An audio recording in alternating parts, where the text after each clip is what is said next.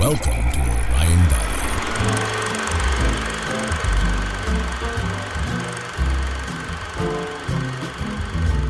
Hello, film lovers. I'm Josh Wahl, and frankly, I love movies. Welcome to my podcast where I dissect movies with fellow film enthusiasts and discuss why we love the medium as much as we do. We're kicking off a very special series today with Evelyn Oliver dropping by to talk about love, romance, and a whole lot of early 2000s CGI. We're talking about Moulin Rouge today.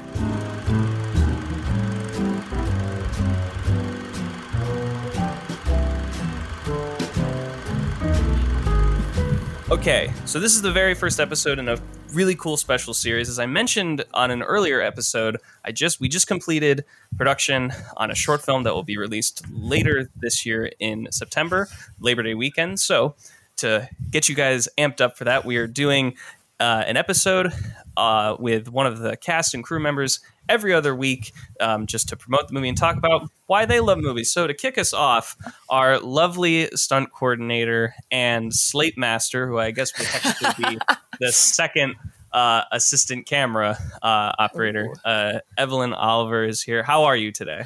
I am doing so well. I'm so excited to be here. Uh, thank you for giving me that second production um, promotion. Really, Oh, yeah. I'm blessed. Of course, No, you, you you earned it. You you really earned it.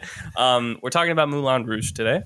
Uh, this was your pick. I'm always Mhm. interested just to hear about why people choose the movies that they do. That's what this whole show's about, obviously. So, just give me a quick. What's your relationship with the movie? Um, do you remember uh, where you were when you first saw it? Why did you choose Moulin Rouge? Okay, so Moulin Rouge. Uh, every time you get the question, like, "What's your favorite movie? Top movies?" Moulin Rouge is number one, and then usually it's Reservoir Dogs. So you got the, the duality of man there. Quite a I double love- feature, I would say.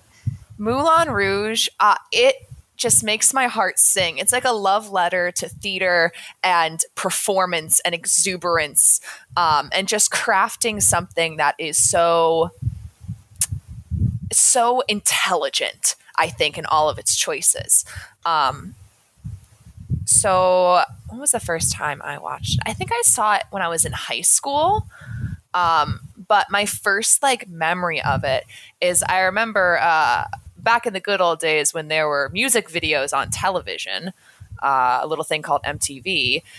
They would play this one video all the time. And it was like Christina Aguilera, Pink. I was really into both of them at way too young an age. Like in these crazy wigs and costumes and makeup and just screlting their faces off. And I remember it so vividly and not knowing.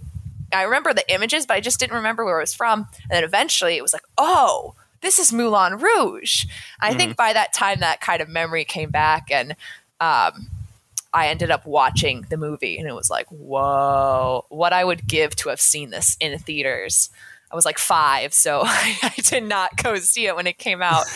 but um, yeah, I've watched it many, many times, and there's always something new to see. It's never boring. Mhm. Every single viewing is different. And I think that's just condensed why I love this movie so much. It's just so fun.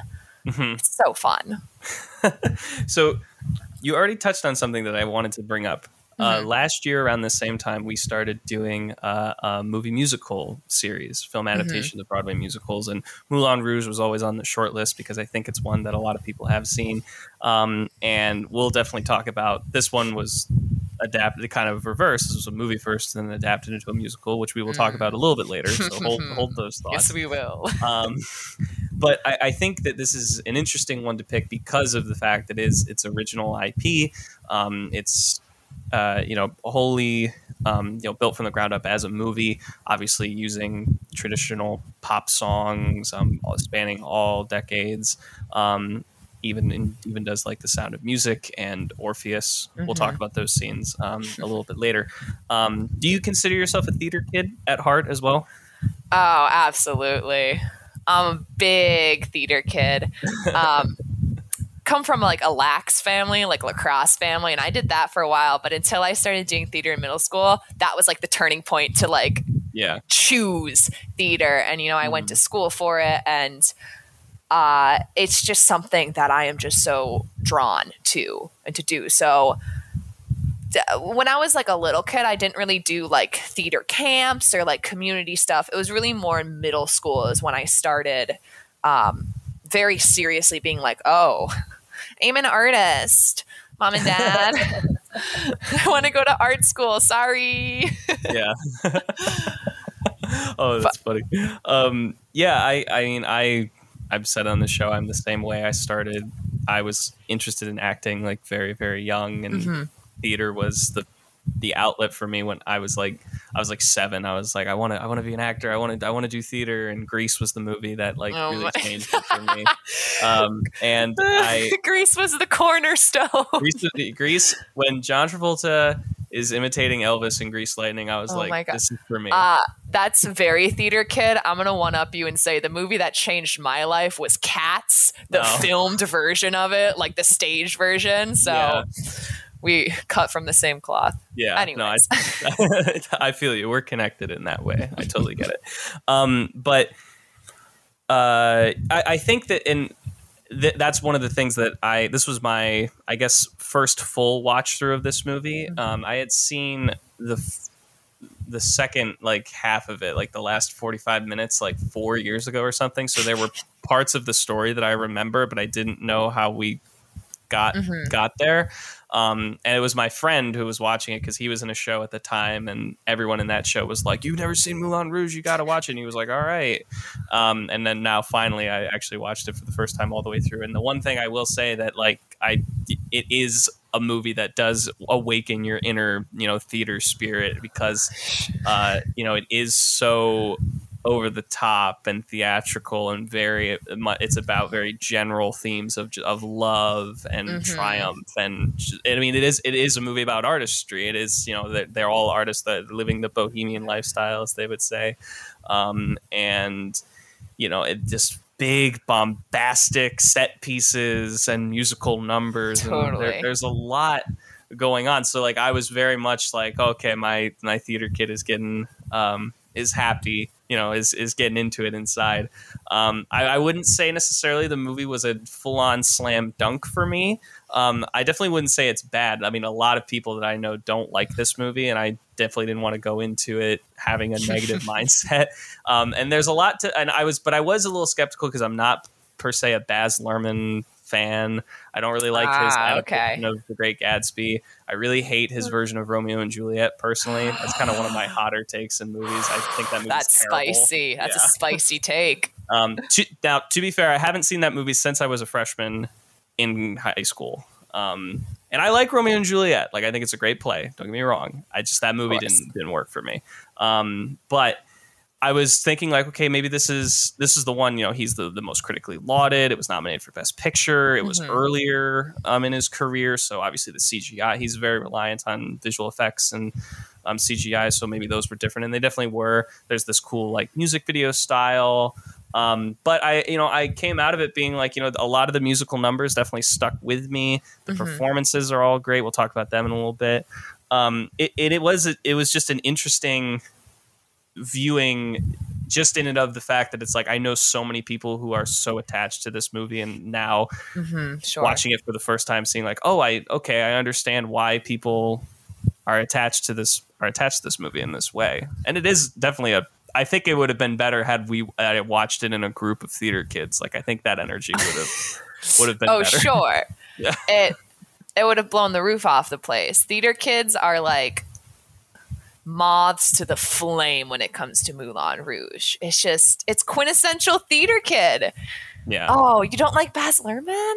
Not really. I, I do need to see. I haven't seen all of his stuff. I, I Sure. should say. I have. I I think my biggest. I, and and the one thing I will also say is I think it was good to watch this now because I remember when The Great Gatsby was coming out, Mhm. Um, and I was and I didn't see that movie initially. I saw that movie in college, um, but I remember when that was coming out, and everyone was kind of turned off initially by the idea of oh, it's the 1920s and like Jay Z's on the soundtrack. What the fuck? What's going on?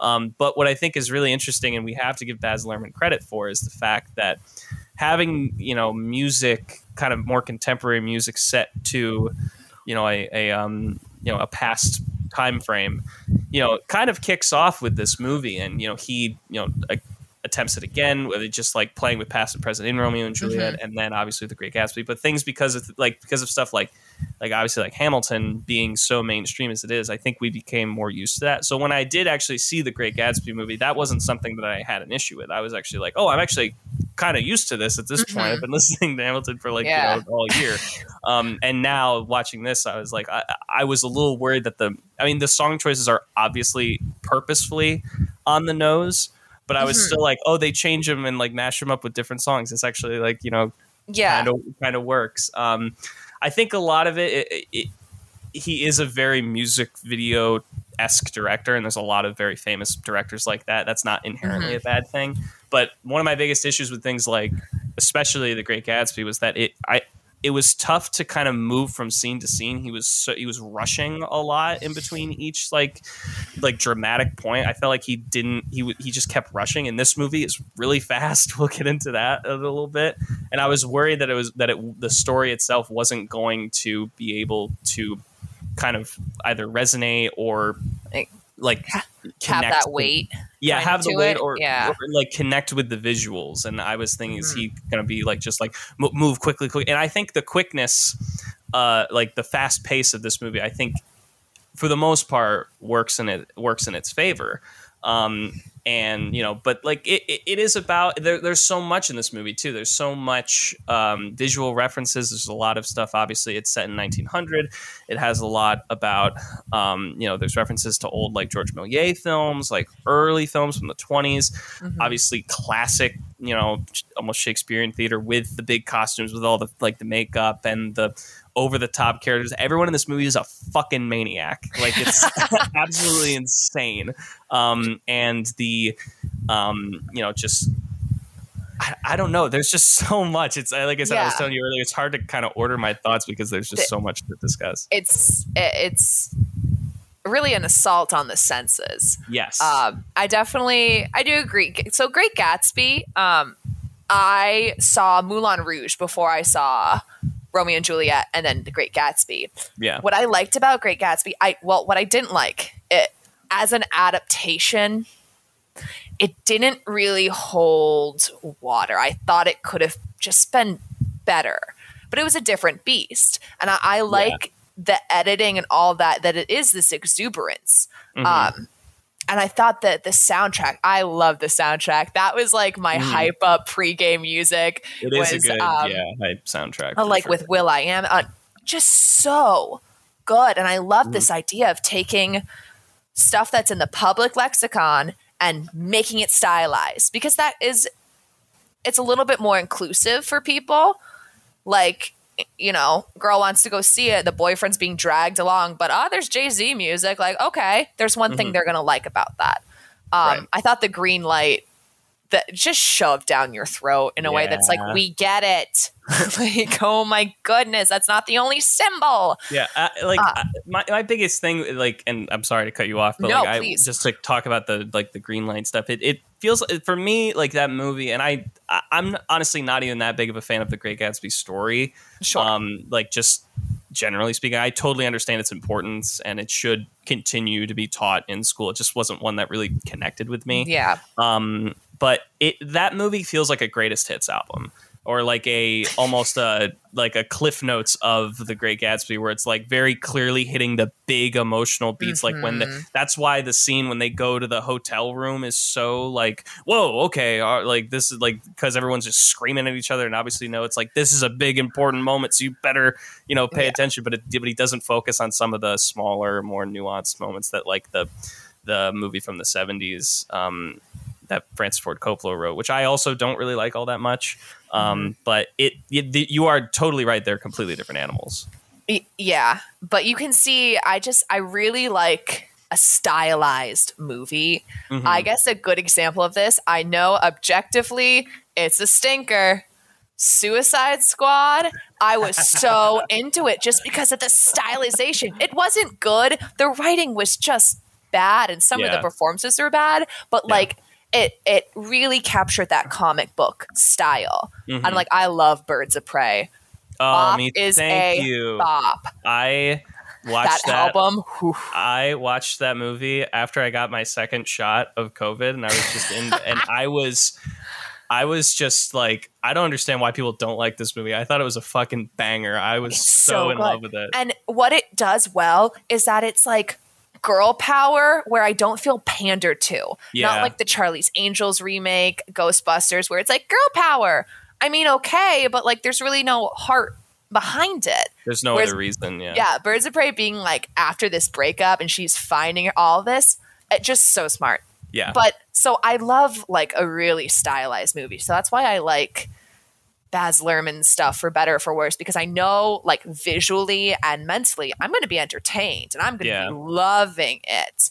Um d- yeah, his style I think can be off-putting though. Mhm. But what I really like about Moulin Rouge, and I just kept every time I see new things, and I was writing down just how every single aspect of the production and the storytelling are so well thought out and meshed together. Like the editing, I think is just as important to the narrative as like the dialogue. Like the editing has its own character and it creates this larger than life world where, you know, during the opening, Welcome to the Moulin Rouge, Harold Zidler's out in the rain and he starts cartwheeling back in. And it's like, Mhm. that's absurd. But yeah. this is the world. Um, I just I, I think so many of the elements come together to make it just so immersing and like you don't have time to think when they're cutting back and forth. You're just you're locked yeah. in. mhm. Absolutely, and the and we'll talk about the editing editing a little bit later. There are points where I was like, "All right, yeah, this is effective," and other points where I was like, "Jesus Christ!" Mm-hmm. But yeah, I mean, I think Baz Luhrmann has been one um, who you you are right. He does have a very distinct visual style, hyper um, hyper effective editing. Um, you know, big musical um, influences, and you know, Romeo and Juliet. You know, like it or not, does also have very clear late '90s. When did that movie come out? '96 or something like that. Uh, 96 I think. '96, yes. Ooh. Look at that. Um, you know, that obviously has a lot of 96 like rock and um, like West Coast kind of style music. Um, and this one is all contemporary pop. Uh, and and yeah, I mean, for better or for worse, he is very much known for you know a Baz Luhrmann movie when you see it. The colors Yes. are similar. The the pacing of his movies are like usually you know pretty pretty similar. Um, and you know, I I definitely have been known to kind of quote him as a style over substance director. Um, this one is a Hmm, little this Moulin Rouge. I, I I will say I liked Moulin Rouge the most out of those other 3 Mhm. or of those other two. Um, and again, I still need to see more of his stuff to kind of get a more full view of his um, filmography. I mean, he hasn't made a movie since um, uh, since The Great Gatsby. Um, however, I will say I am actually very excited for his new movie because it's all about Elvis. And oh, uh, really? I don't yeah, know it's that. an Elvis. It's an Elvis biopic, and having someone having him be kind of like off from filmmaking for you know eight years and coming back with this, I'm like, oh, okay, let's see what you've been cooking. Um, I think he's a good choice for for an Elvis story. mhm. Yeah, I'm, I'm I'm very curious to see to see where it goes. Um, but I, I think here he. I, I feel like his inner kid was woke. Like not, I don't know if he did theater or not, but he was very clearly having a lot of fun with this movie, and that is mm-hmm. one thing I will absolutely praise the movie is that I think everyone's having a great time. It's not like one where that that's another th- another thing when you watch certain movies, like and any movie where you watch and you're cl- it's clear that like no one's enjoying this. Like it may look good, like there may be good. That's one of the biggest problems I have with Bohemian Rhapsody is no one's having fun in that movie. Like I think everyone just very clearly has a gun to their back to just be like do the scene and then make the movie. Do It's the like best impression you can do. yeah, Like, put on that uh-huh. mustache, Rami. God damn it. Um, but here, everyone is in it. Like everyone is locked in. And uh, do do you think that that is like I don't know. It, it, I, I feel like movies have changed so much from the way that this movie is is structured, is presented. Um, you know, from the editing, from the sound effects to the the graphics. Is it I, I feel like it is an of its time kind of movie. Do you think this movie could have been made now? I mean, I think they're just trying to bring it back with the with the musical. Yeah. but I mean, it's so so of its time in a, in a way. I don't know if the amount of risks that it takes, you know, style over substance. It is stylized, but like you know his style and you know it's Moulin Rouge and it's not like anything else that was out. One thing that I like noticed watching it from I, I love after I see movies the initial time watching again and kind of thinking from the actor's perspective, like with like war movies, um, Pacific, speaking of Rami, like Pacific or Band of Brothers, like as an actor, like that would have been so cool to be mm. on this battlefield in these barracks doing your scene. You're really immersed in it. And I think what's clear about Moulin Rouge is that wh- why I say that the editing is just as important as everything else is that it is edited in this way, but it's its own production live. They're doing it straight through. They're not jumping around like that. And sure, mm-hmm. probably they had to get, you know, jump cuts, you know, this cut, this, this. But like these big dance numbers, all of this stuff where that energy is so electric because they really are in this, you know, studio dance hall with these costumes and these unbelievably high stakes. So I- would hope that it would be made these days. Um, I, I don't know if Moulin Rouge, the stage musical, is it. That is also its own beast. So I don't want to say that's what it would be today. Mhm. Um, Did you see the musical? So I I did not see the musical. Mm-hmm. Um, I'm from New England, so it was at I think it was at the ART or the Boston Opera House. It was, was I in think it was Boston, Boston. yeah. yeah. it was the Boston Opera House. I'm pretty sure, and it was doing its tryouts there. And I never got to go see it because I was up in New Hampshire doing summer stock, and one of my friends went down to see it, and she came back and she was like, uh, "It was." Its own thing. And when she told me what they did for Tango Roxanne, Oh, I no. became so I'm just I I can feel the rage filling my body. I was so angry. I was so angry because that's the big thing. How are they going to put that on stage? And then they don't do the orchestration. They don't really.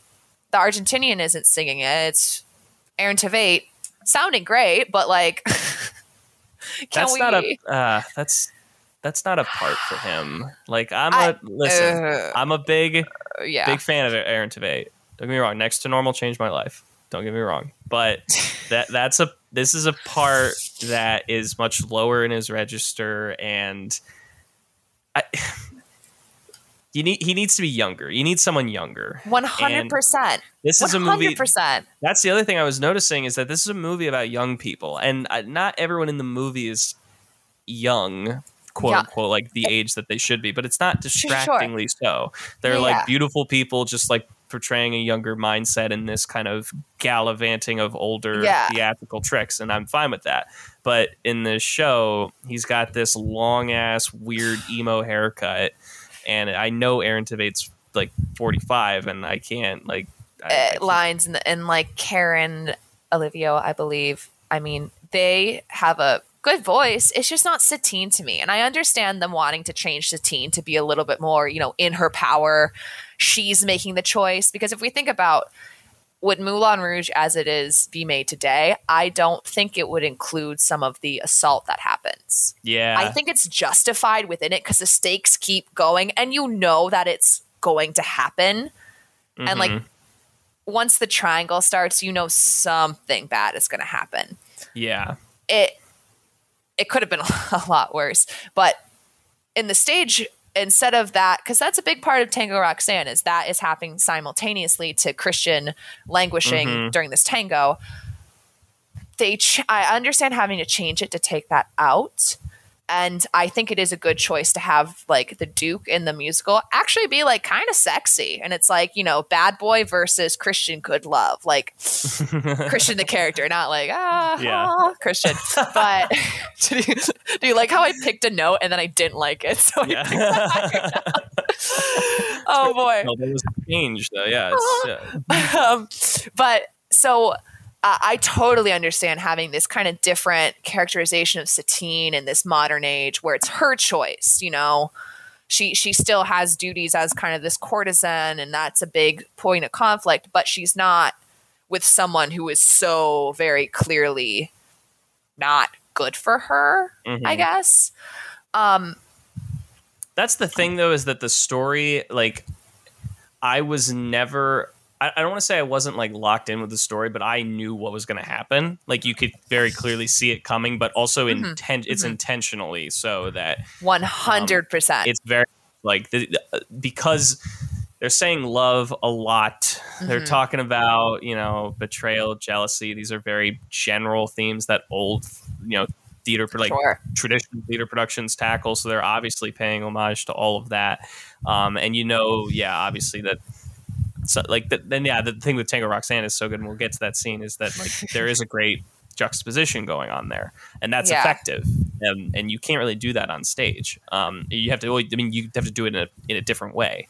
Um, but also the fact that the editing, again, like you said, is so baked into how the music plays out and the choreography and I, like I don't know how that translates. It just feels Mhm. like it definitely would be its own animal, but again, like I don't know why you like because the story is made for film and the music is it's a jukebox musical, it doesn't feel like the most opportune thing to put on Broadway. Broadway don't know. right now, Maybe that's yeah. just becoming my, you know, further and further, you know, annoyance with the commercialization of Broadway. Sure. like uh It- but yeah. yeah.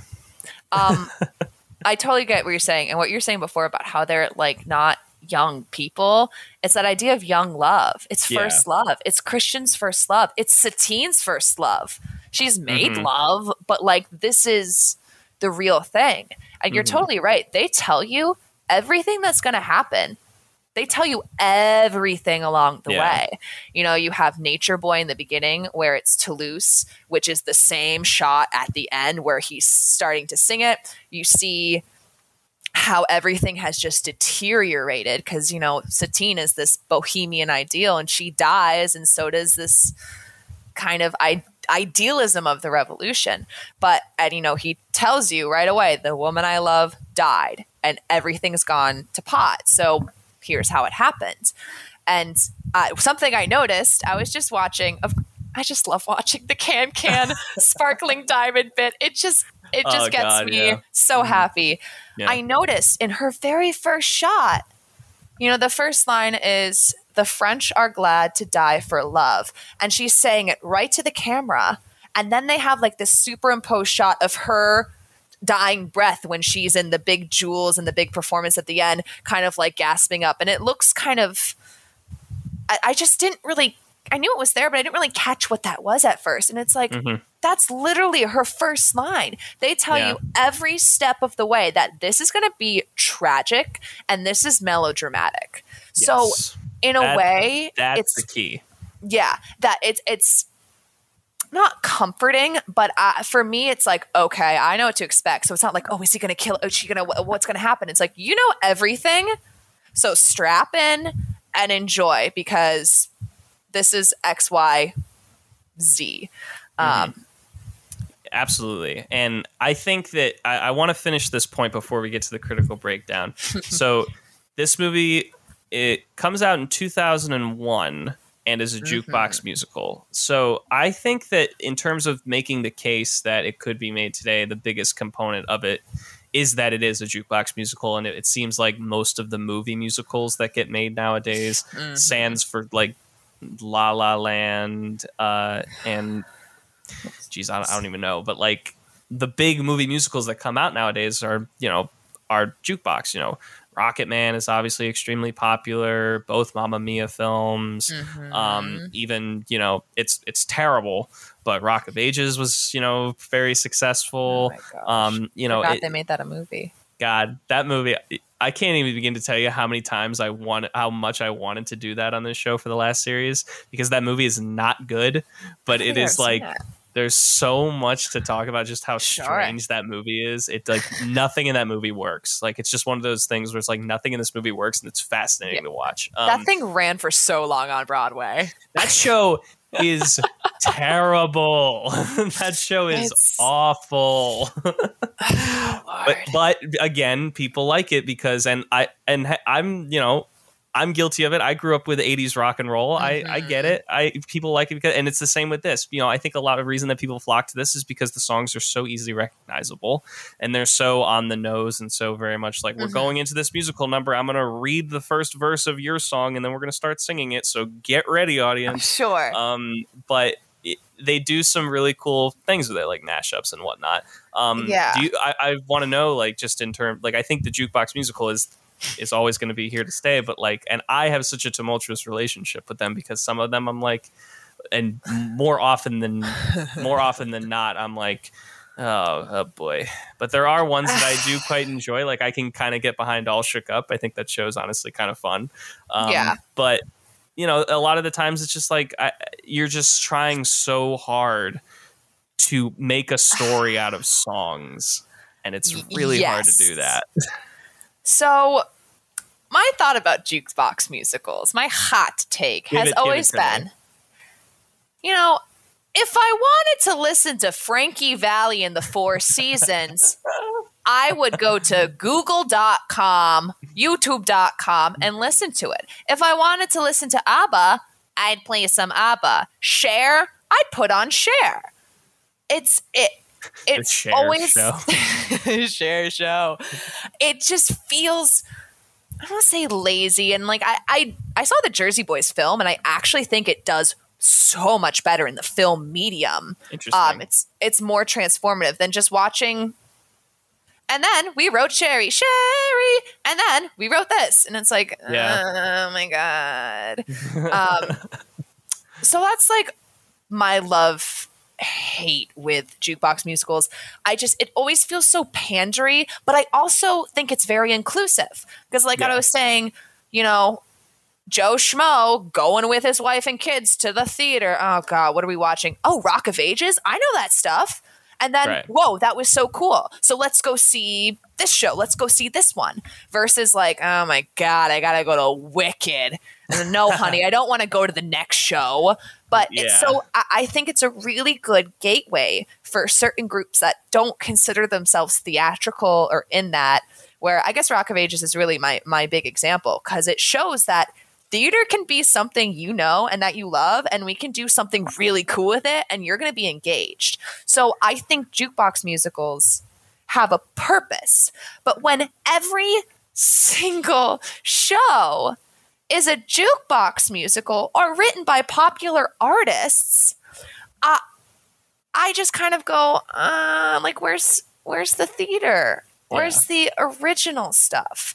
Um, so I- I, it, I it just totally agree. I that's my yeah. No, I absolutely agree with that. It's my like, and it is it is weird because yeah, I'm I'm all for you know showing people what theater can do, get more people into theater, and understand that it is like it is an avenue for people. You know, I think still to this day, you know, so many people don't go into theater because they think it's not viable, but it, Yeah. it is.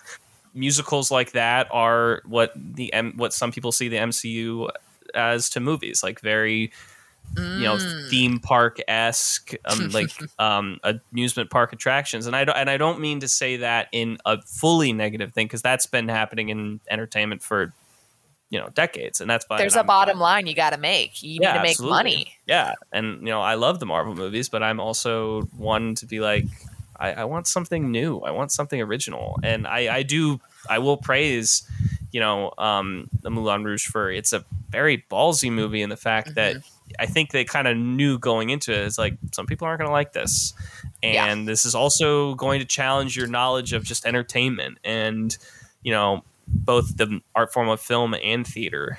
Um, and and yeah, so I I think there's just a lot to get into. So let's just dive in. Uh, let's go to the critical breakdown.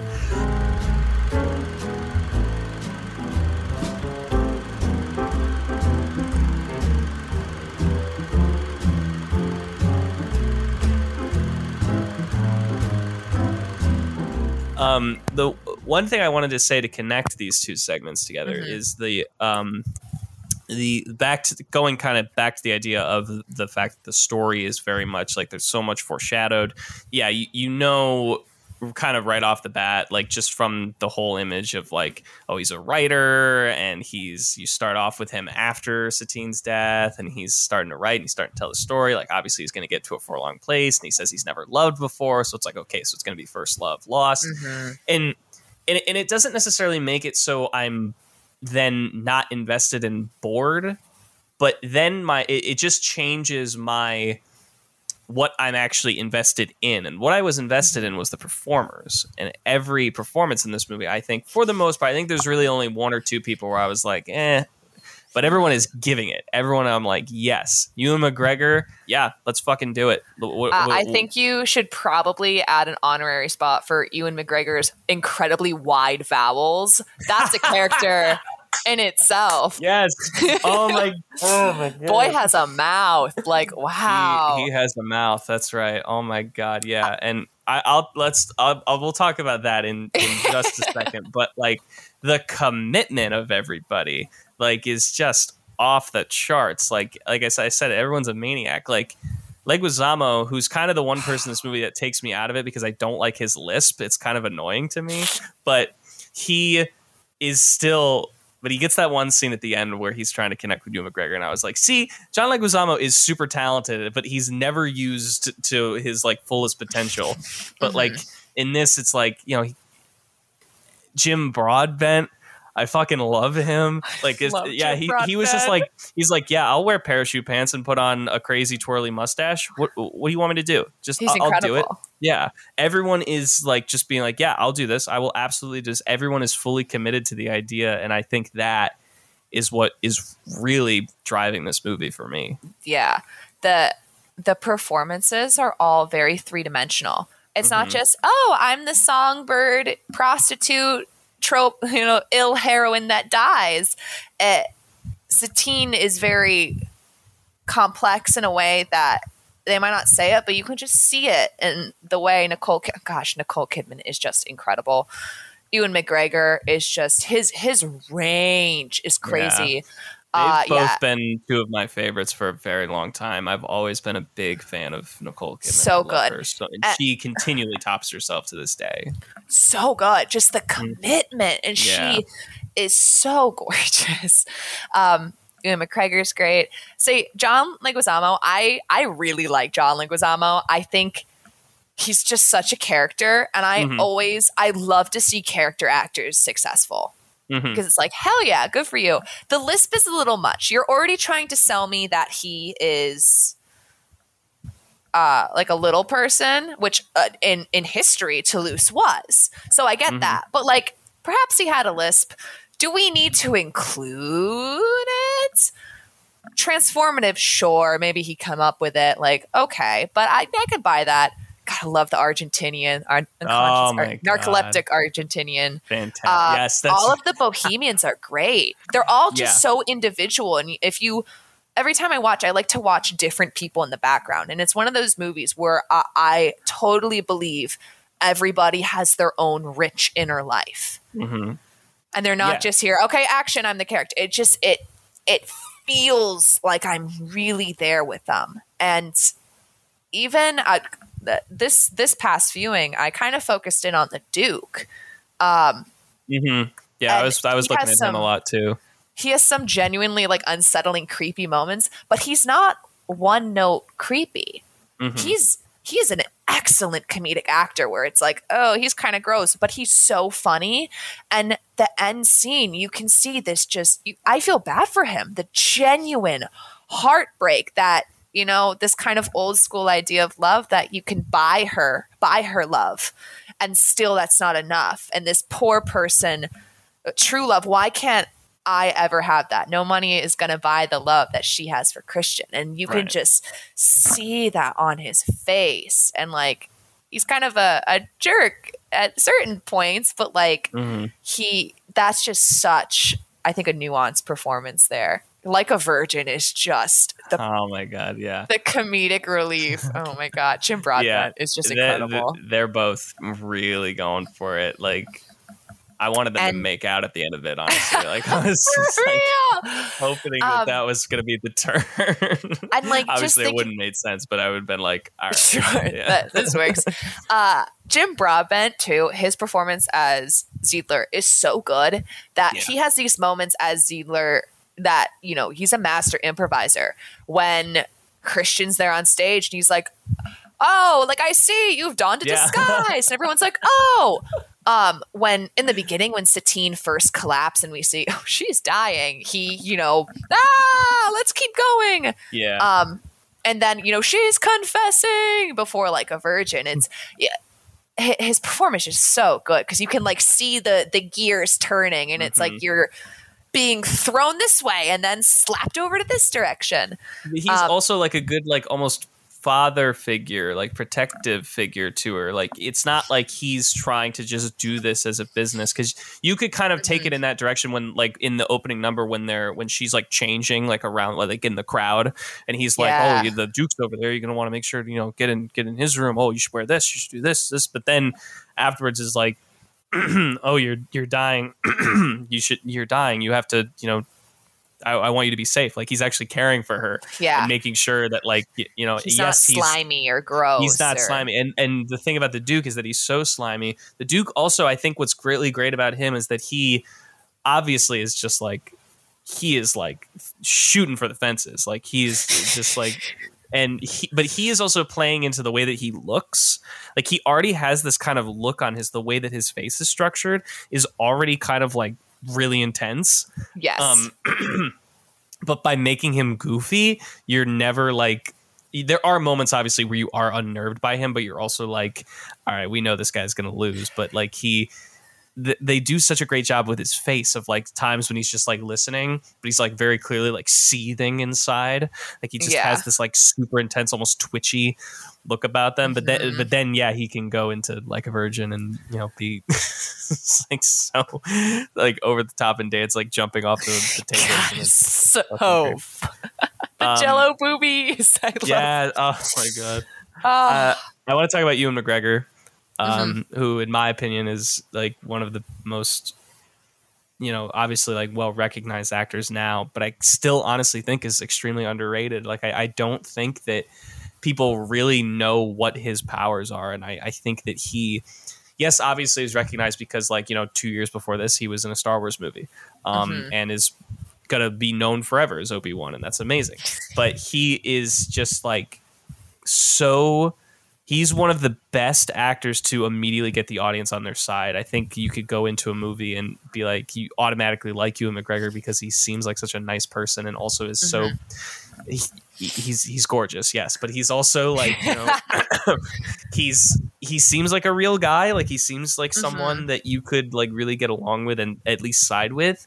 Um, and here Yeah. he is just like, wow. I, I think it's just really really great when he he he gets the childhood the childish quality of of Christian of the character even though obviously he's in his like I don't know like in his yes. late 20s early 30s or something but he is so baby faced that it works and you can So see as someone who has so much passion in him and so much drive and is a very romantic character i love romance in movies and not just the, t- the typical like you know rom-com sense of the word but Mhm. someone who is who feeds off of love and feeds off of the like drive in life to to want for something better for themselves and constantly Mhm. try and you know uh just achieve that. And he really paints a good portrait of who an artist is. Um and yeah i think yes his vowels oh my god they're so tall. And i i think that that in and of itself is that makes this movie from the very early 2000s is because they obviously got actors who hadn't sung that much before um but they yeah. actually made it work like that's nowadays part it's like charm completely it. different yeah Yeah. yeah I, I like that they're not technically perfect. It makes it far Mhm. more more real and more believable. Um, I just, I guess, a quick Ewan McGregor bit is that I remember watching the uh, live action. Uh, we could talk about live action Disney's uh, for hours. Um, the Beauty and the Beast. Mhm. I liked it enough. I'll just never forget. Just credits happening, and then it's like Ewan McGregor as Lumiere, and I just start dying because I'm Yeah. like, I'm sorry. what? Yeah. Like I had no idea. I didn't think he was the best for that role, but like Right. I yeah. like that he can sing, but it's not like overt musical theater singing where it's like, oh, you're very trained. I think that adds to his naivety and the charm. He just Mhm. plays that innocence so well. And I think it's like not so much carnal innocence, if you will, but like innocence of just how the world works. Mm-hmm. Um, yeah, absolutely. And has a lot of space to grow and a lot of more Mm-hmm. life to lead. Um, and I've also never been someone who's like so much of a stickler for technical singing. mhm. Um, I usually just think if it sounds good for the song, then it sounds good for the song. Um, like I like I, I'm. I personally really like Ryan Gosling and Emma Stone in La La Land, even though they're obviously not like technical, like technically amazing singers. But I, I Mhm. personally think they're both great. Um, but yeah, here it, it does feel very 2000s, but also is part of the charm. But they also they sound good together. They're they're like vocal Mhm. styles match really well. So when they are singing together, not one doesn't necessarily stick out more than the other. I can I'm able to listen to both of them and be like, yeah, that, I, they also they're also both good examples of like when you hear them speak or when you hear them sing, it's like yeah, that's how that, that sounds pretty much exactly how they talk. Like their their vocal pitches like are matched to those two very different styles. And I like that. Like I think they're both good. Like I think they're both fantastic. They're both. I mean, and they were at the top of their game at this point Mhm. in the very early 2000s. So that that those must have been huge pulls into the movie, which I think they're obviously I don't know what like the reaction was when that casting and like the trailer and stuff was announced, but like I I could totally understand people being like, uh he was just Obi-Wan. Like why is he doing this? Like a little pandery, but like once you see it, it's like I just think he and Nicole Kidman just embody Christian and Satine effortlessly. Truly, I, I just believe it so much. This is also a good example of where it is kind of like just stars being stars, just throwing themselves into these types of roles where they're so clearly made for movie stars because this movie is very self aware um, and, you know, obviously acknowledges everything about itself, but it is very clearly like these are just. Let's just use stars to their ability and make them feel a little bit different, but also like really play to their strengths. When you know, I we we did Chicago on this show a year ago or last year, and then Chicago came out the year after this movie. Very different movies, uh, obviously just in terms of story, but even in in style. But that movie also is is a very much like an exercise in just being like you put famous people in a movie and you give them a lot of great scenes to chew on, and you got yourself a movie, and it works. That's just how it goes. God, Chicago is just one of the best um, Chicago. musical to uh, musical to uh, film adaptation. I think that there is truly. It's Yeah. just it's an excellent. It does away with what it needs to do, do away with. Um, for me, it's kind of like what I was saying about like Jersey Boys is that I think the film medium of it and having the very historically accurate vignettes as opposed to you know fishnets and the Fosse, all that that it is on Broadway. It's its own beast, and but it's still such a good beast because you really get submersed into all right 1920s here we go just like this is paris 1900 here we go Mhm. um, that i feel like is missing in the stage version of of moulin rouge a little bit Interesting. Yeah. Um, let's talk about some of the songs. I think you know you kind of leave the movie with the songs in your head. Obviously, Mhm. the one you know big famous one is "Come What May" because it was the original song. Um, Yes. And you know, there's there's Elton John, there's the Beatles, there's um, the Police, obviously with Tango Roxanne. There's there's everyone.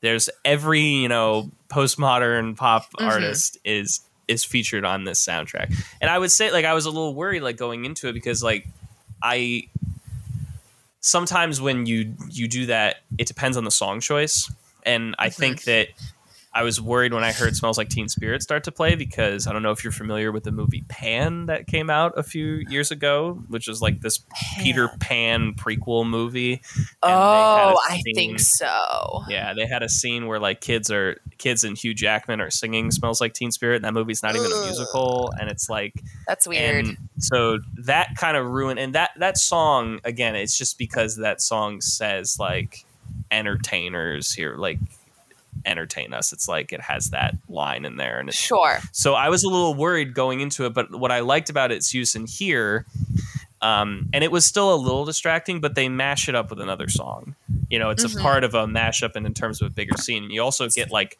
all the all the cast coming in, the whole ensemble, everyone's doing these crazy dances, and it's supposed to be this like overwhelming, like oh my god, we're this is the world of this nightclub. Like what's what's Mhm. going on? This is crazy. Um, so so it, again, it didn't it didn't bother me that much. Um, Yeah. personally, but uh, I can see why you know it, it would be a little off putting. Because again, it's another example of just taking the lyrics to a song and being like, okay, how can we fit this into this story? Um, Sure. and it's that's a tough that's a tough undertaking um Mhm. but i would say for the most part um it it works some sometimes i think better than others Yeah. So something that I've been just thinking in my mind, it's like reconciling with that I don't really like jukebox musicals, but I love Moulin Rouge. And it mm-hmm. is jukebox. So Right. what is the difference? I think A, this is really one of the first of its kind. yeah especially in you know film form. So let me. I wrote this down because I had this thought. So I think it is an insanely clever jukebox musical because you know that, and it has a mix of their own songs in there, and then you got something like uh, Elton John, like your song, like that's the full song. It's not cut or anything. But you have songs where Welcome to the Moulin Rouge, all that. It's cuts of different things thrown in there. And I think using a music that was very much in the public lexicon smells like teen spirit. Um, that's just the big one there. Throwing that in there, it comes out of left field, and you're like, oh, Mhm. huh, that kind of works. And so, so, so Moulin Rouge, I think, Uh-huh. is very smartly written because it uses this public music and things here and there. Some of it's a little on the nose, but some of it is like, wait, oh, I know that one. So it's brilliant because it makes the viewer feel smart. The viewer goes, I know that one. I can recognize that. Whereas in a jukebox musical, you are told from the musical that, hey, we're using Frankie Valli in the fourth season. So Mhm. this is what's happening. Aren't we so clever? so instead of the audience member being clever for recognizing it, it's the musical that's clever because we turned it on its head. So uh, I think the jukebox elements in Moulin Rouge are are so smart because the viewer feels clever. That really the first thing that you're introduced to that's turned on its head is the hills are alive with the sound of music. That's recognizable even if you don't do theater. That's like a hey, wait a minute, like isn't that sound of music? And then Mhm. when Christian completes it and fully does what we know as the audience, that's the actual lyric. We're almost like stand ins for Christian because it's like he's brilliant. We knew what it was and he got it right. So he is this visionary and you're along for the ride. Mhm. Um, which I that think was one of the only so ones where i was like ah i don't know about that personally at first it I think it sets it up to be like, oh no, is this like a musical review? It's a little questionable at because first. it's the only but- one that is from an actual from another musical you know Yeah. the rest of them are just like their own songs um so I- it felt it just felt weird Sure. that scene is that scene is funny but that was the only one where i was Yeah. like are they gonna do the full song like yeah. No. I think I, I like it because it's just such a very clearly iconic. Everyone's gonna know it. And then it turns into the Green Fairy, all that, and then it transitions to Moulin Rouge. So right away it's like, hey, these are tropes and I'm not cliches, but things that you know, we're gonna switch it around and do something funky. Uh, so when like smells like Teen Spirit comes in, Uh, it's very for me. It's very reminiscent of. Do you know Sweet Charity? Much I, at all? I know of the show. I haven't seen it. Though. Okay, well, Fosse did the choreography for that. Right. mhm. Uh, and there's kind of this dance break, the Rich Man's Frug, Frug, yeah, Rich Man's Frug, I think. Um, and it's like comprised of three different dances, uh, like Rich Man's Frug, the heavyweight, and like I think the big finish. And it's, you know, that this character goes to this kind of like nightclub, and it's all these people who, you know, Fosse, blank faces, doe eyes, very weird body stuff, um, you know, so controlled uh, she's like watching. She has a line where she's like, "Wow, this place is hopping with celebrities." Like, I'm the only person I don't know. And what it is, it's like making fun of high society right. and people mhm. who are snooty, and you can see it in all of like the dancing. So it's like using music and movement to critique society and to critique a group of people and a group of ideas. And I get that feeling when you have these guys dressed in penguin suits, you know, tux and top hats, all kind of in a phalanx, just marching in saying, Here we are, entertain us. It's on the nose, but like, you know exactly what the vibe is and exactly who these guys are and exactly Yeah. what these women are here to do. So I, Right. It takes something that you know, and I think that it turns it around to make its point Mhm. really well. Yeah, and it also it it does also do this like it has to get the audience in to the world kind of Mhm. thing. Um and you know, it has to be like it also is kind of making fun of itself almost where it's like, yeah, these guys are artists. This, this is fucking ridiculous, but you you're going to get into it. So Yeah. here's us singing "Smells Like Teen Spirit," and then we're gonna go into Material Material Girl, and Yeah. do like jump from eight different songs in like this almost like Scorsese with Goodfellas kind of way of like, Mhm. yeah, it is. You know, the first act of this movie was kind of where I was like, oh no, am I? Uh, is it gonna be tough for me to get into this because it is so? It's a lot. Like it is like, Mhm. but but once Nicole Kidman shows up, that's the scene where I was like, all right, let's let's go. Because she has the great entrance and you know her like just performing for everybody and everyone's attention is directly on her. Like it's very like Yeah, it's so you can't help but draw yourself into it.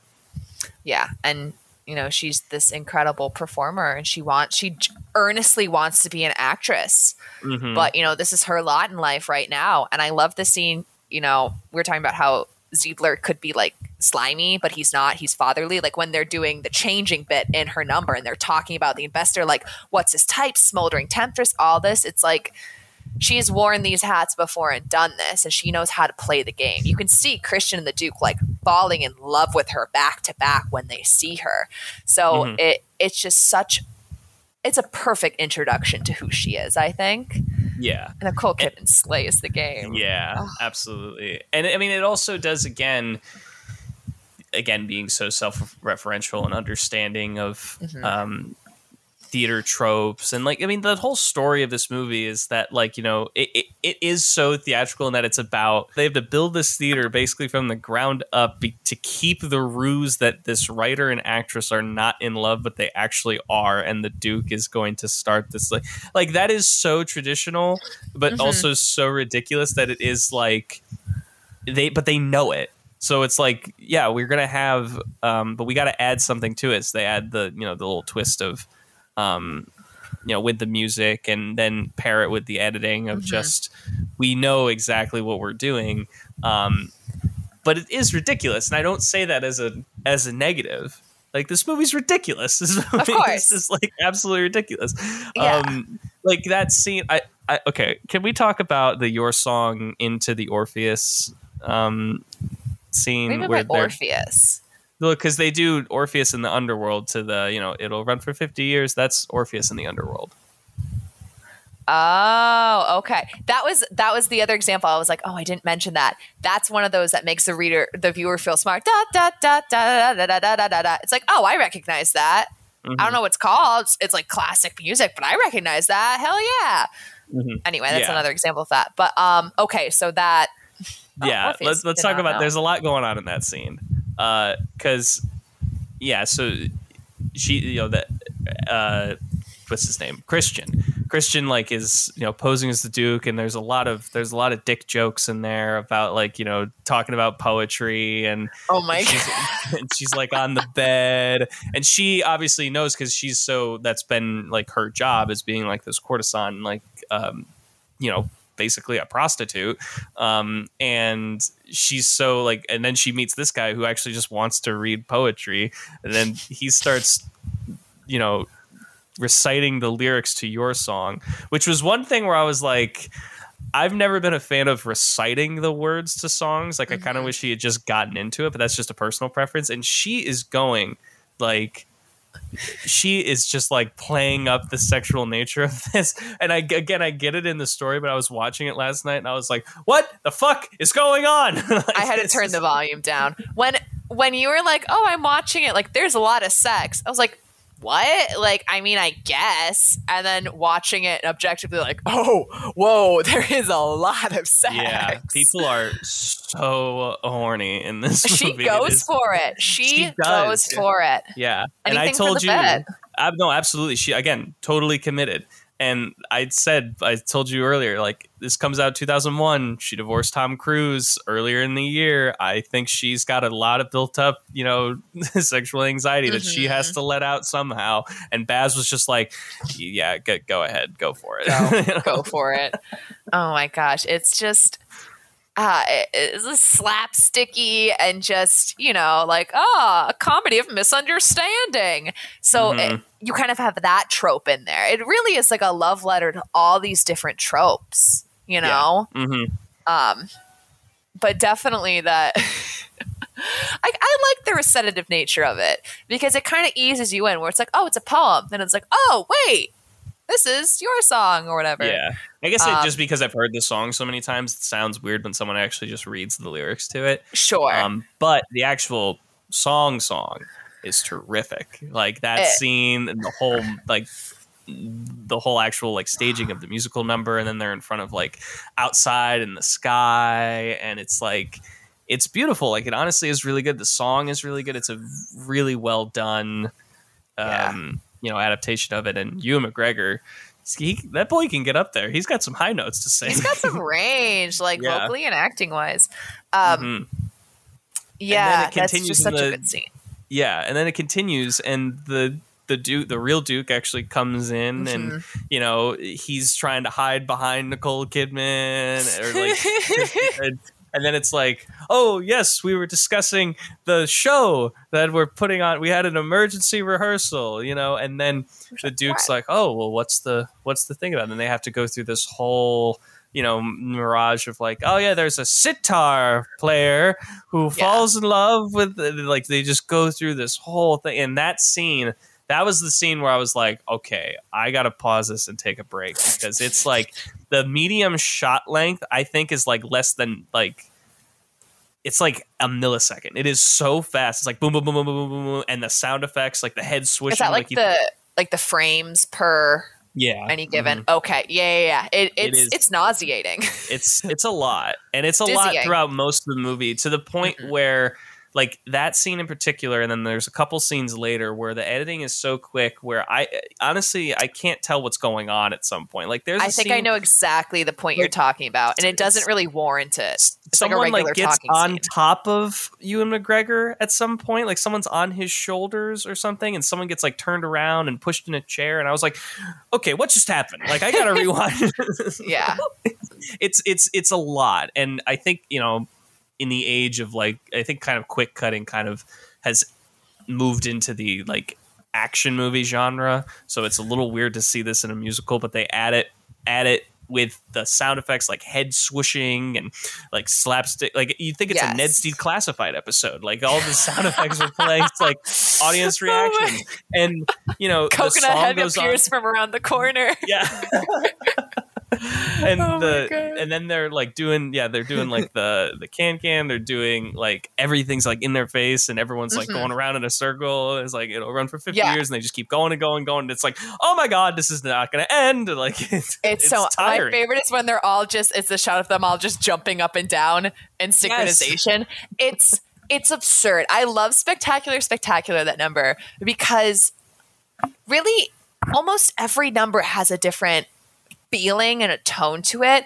And it's just like a different way of exercising like your editing and like directorial muscle really. And it's just so absurd um because i mean it's absurd that they're all coming up with this on the spot to save their ass um but there's just uh, it it's just a lot of fun and experimenting on you know the production behalf of how can we mix up this medium like just the bopping up and down running making it dizzying and, and uh, the swoosh, swoosh swoosh swoosh swoosh and all the crazy editing and the head movements and it's just uh, it's like a wall of noise honestly Yeah. my Uh-huh. my kind of overarching thought on that of just how o- over the top it is is that the the sheer weight and devastation of the tragedy cannot exist without the exuberance and the over the topness. Mhm. Just like, you know, night and day. You can't be happy without having the sad times to make the happy times good. So it it just adds that element of silliness and absurdity and over the topness that when the over the top melodrama uh, melodrama of you know uh, Satine's swan song and she dies and you're like oh my god but it everything leading up to that has been like this is over the top and crazy. So why are you rolling your eyes? And you just like mm-hmm. buy into it. And i i love spectacular spectacular. Because you're mm-hmm. right you're coming from like her just moaning all over the couch in this crazy body humor to then them falling in love and then oh no we're star-crossed lovers now because you're not actually a duke. Now we got to do this. And it it really is like whiplash. You're going from one thing to the next to the next. Um but that's like constantly throughout it Yeah. you know?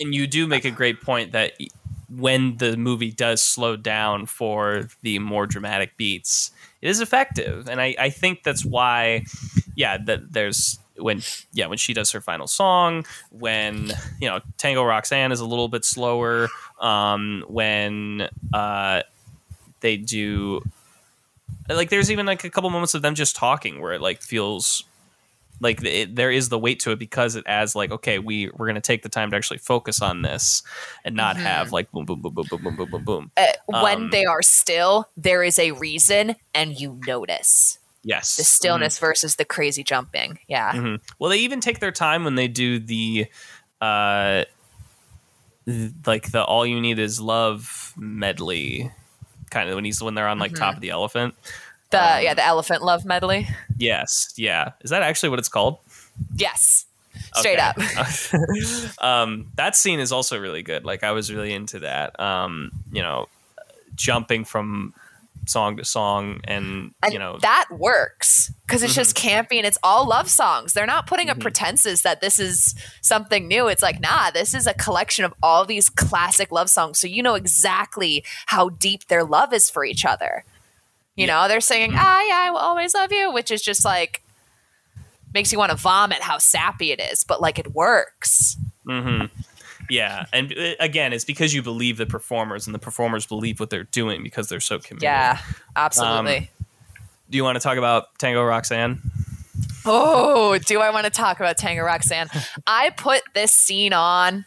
I, I I bought the the movie in preparation for this because I was like, you know what? I, I keep renting it too many times. I may as well bite the eight dollars and buy it Yeah. off of Amazon. Yeah. Uh, they there's like a video of just Tango Roxanne. It's like reversed flip though. Doesn't deter me.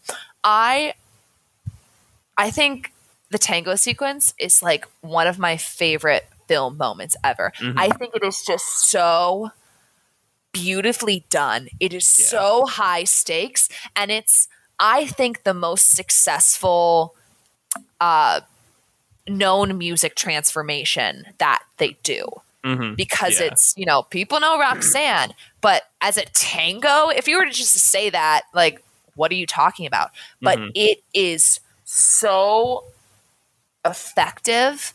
And the actors, I love the woman who plays Nini. I think she gives an incredible really performance. hmm Um, it it is so tense and just the jumpiness of the shots, the eyes. Oh my god, the shot of Nini's eyes and, and the looking and it.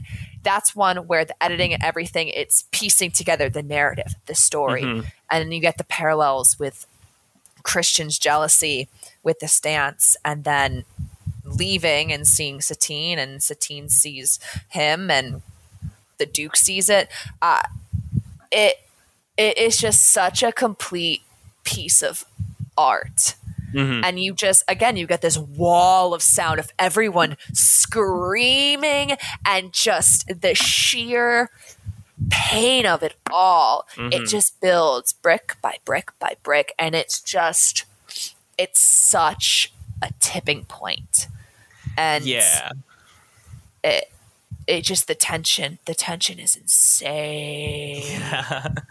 well, it's a tough scene because they like you they have like three different things that they have to they have to focus on and they have to be able to balance it. So there is the the dance, the actual tango itself.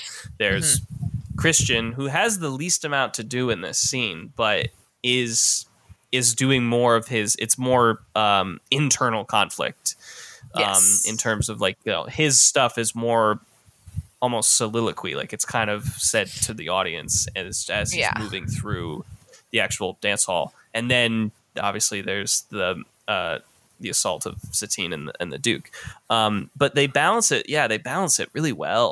Um and it makes good juxtaposition because the song is already like there's a lot of longing in the song but they make it darker that it is Mhm. already like really twisted so you get this feeling it's extremely off-putting and yeah the guy who is singing is like oh, his like I- like the vocal gravel that he does yes, just awesome it's he goes for it.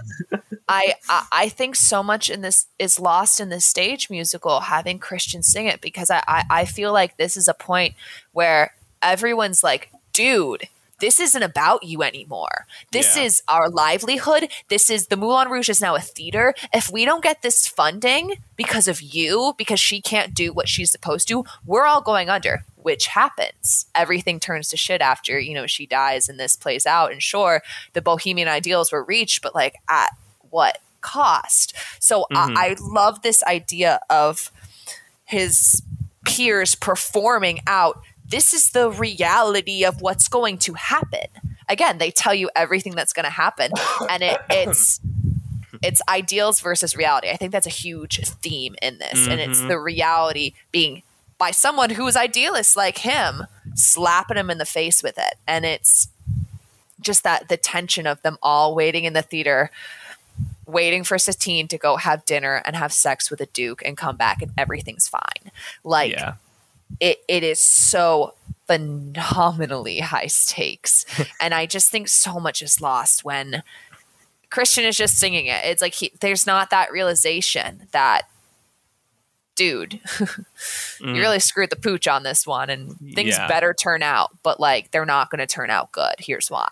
Yeah, and you, Um, you need to see the consequence of it. You need to see Mhm. Satine and the Duke. You need you need to be able to see that, and also Absolutely. having the darker blue tones just in the frame, the way that the color looks is is adds to it because the whole tango, a lot of it is based just as a dance in and of itself is Mhm. red. Like it's all that's very red, and Christian's kind of in the middle, and he looks very plain, and all of Satine's stuff is is blue, and there's a lot more slow motion that they use. A lot of the early 2000s slow motions where it's kind of like frame by 100%. frame kind of.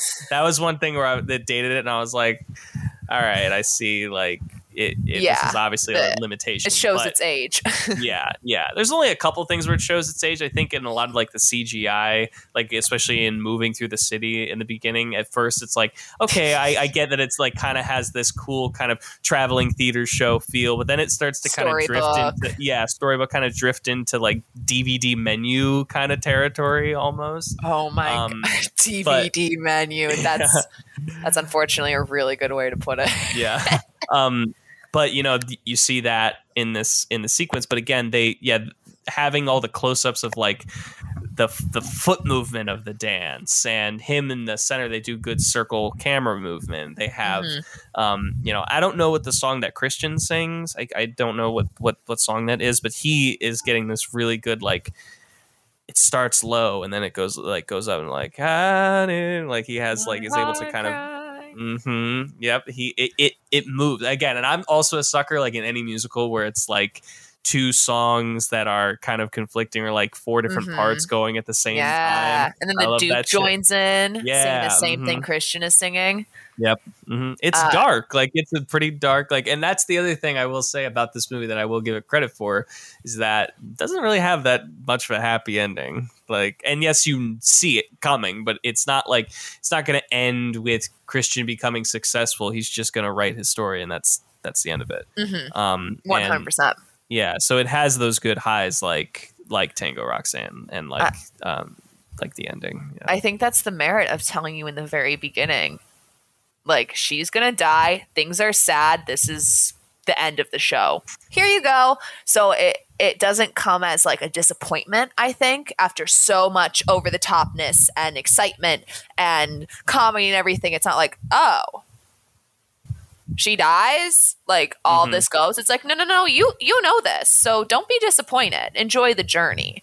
Um, God, it's so Yeah. devastating in the end. I cry every time. Yeah uh, um, let's talk about the end because i have i have a lot of thoughts i Sure. I, and i, I want to talk about the the right out of the gate absolute positive um you know using come what may again is fantastic Mhm. Good um, themes. The staging of everything, the pacing, and you know, kind of knowing where everyone is in this location, like having Christian move behind, like backstage, and the bodyguard is like kind of coming to get him while everything's happening on stage. Yeah. Um, everyone's performance, and especially when um, when Satine is dying, um, we know it's like it's kind of one of those cool things where, like, we know the Duke isn't the one that killed her necessarily, um, but you know she still dies, and it was like, okay, all this happened, but like, at what cost was this? Mhm, and mhm. McGregor, McGregor, when he is like crying and like lets out this like wail, I was like, whoa.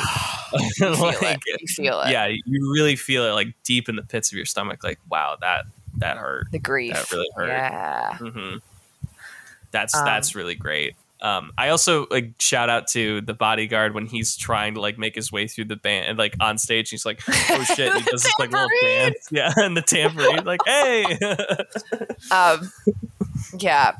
That that's one of my biggest critiques that's always bothered me is we show the gun in the beginning, very Chekhov's gun. Werner has a gun. He shows it to Toulouse.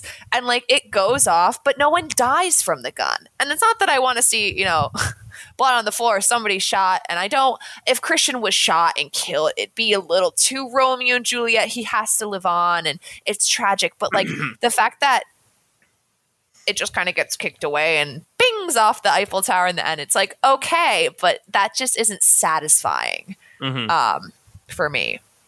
I don't know if you were done with your analysis, but that's just my Werner's gun thing. I was like, eh. Yeah, I mean, I, I hadn't remembered it wrong for sure. Like I was going into this like, yep, she was shot. Like I don't know why, but in my head I was like, she was definitely shot. Like I, I know that's how this movie ends. I know the Duke killed, and that's not that's not what happens. I don't personally mind the CGI shot of the gun going out. I think it's Oh, it's very silly. Much in, I love it's it. extremely silly and in the world of the movie. But I do. it's very much that- like the moon with the the mustache doing opera at the end of Elephant Love Medley, like those Yeah, crazy and- special effects. right and it's very again very Méliès with the face in the moon and the Mhm. um but yeah it's it's interesting because it yeah because the duke doesn't turn out to be the the worst that he could be Mm-hmm. um and yes he is terrible and does some very you know heinous things throughout this movie um but yeah having it I, I don't know I, I don't i wasn't even thinking of it in that sense um, I think it was kind of a subversion of the trope almost. I like that she dies from the um, from the sickness personally because again, it is kind of this ticking ticking clock that it's going to um, that Mhm. this this love that you have is going to go away. Um, and I don't know. I always like when a movie is like, okay, this you got this, but at what cost? Like I've I've always been a fan of when something does Yeah. when someone does that. Um, I'm curious to know like how it could have gone. Like if the Duke had shot her, what would then be the actual ending? Would it have ended the same? I don't really know. You could play the what if game like all you want, um, Mhm. but I, I totally get what you're saying. It, it is a little. Um, it is the one thing that they do foreshadow that they don't follow through follow with. yeah follow through with um I, I do agree that I, I like that I like that she dies of consumption um but uh, that inevitability and that neither party really knows until it's too late um I think her death by illness but the big theme that I kept kind of coming back to is idealism in the face of stark reality. Mhm. Bohemian ideals, uh, beauty, truth, love versus what's already status quo in society. You know, bohemian poverty, all that versus wealth. Mhm. Um, this idea of their lovers, their star-crossed lovers, versus the reality that she is a courtesan and she is essentially promised to this duke. So you Mhm. have, you know, live for together. We finally love each other. The duke is out of the picture. We've done this. I love you. The reality of, but she's fatally ill. So they finally get to that ideal and then she dies. So should we strive for these ideals if reality is more likely to win? That's kind of what I, I come to is, you know, these bohemian ideals that she represent. I think it I think it is worth it to strive for that and lose everything because then you feel the whole range of human emotion. You truly experience all that there is. And I just I think her dying is it's necessary and it's just so devastating because you don't they're they're finally together. Everything's resolved. You want them to to work out and be together. But the reality that we have known from the very very beginning is that she dies mm-hmm. and there is nothing you can do to change it. Right. but the journey of the story is it worth it in the end to strive even if you're going to fail? I i think so. Mhm. i think it kind of portrays that. I don't know. What do you what do you think about all that? I think we should go to analyze this to continue this point because we're going into analysis territory now. oh perfect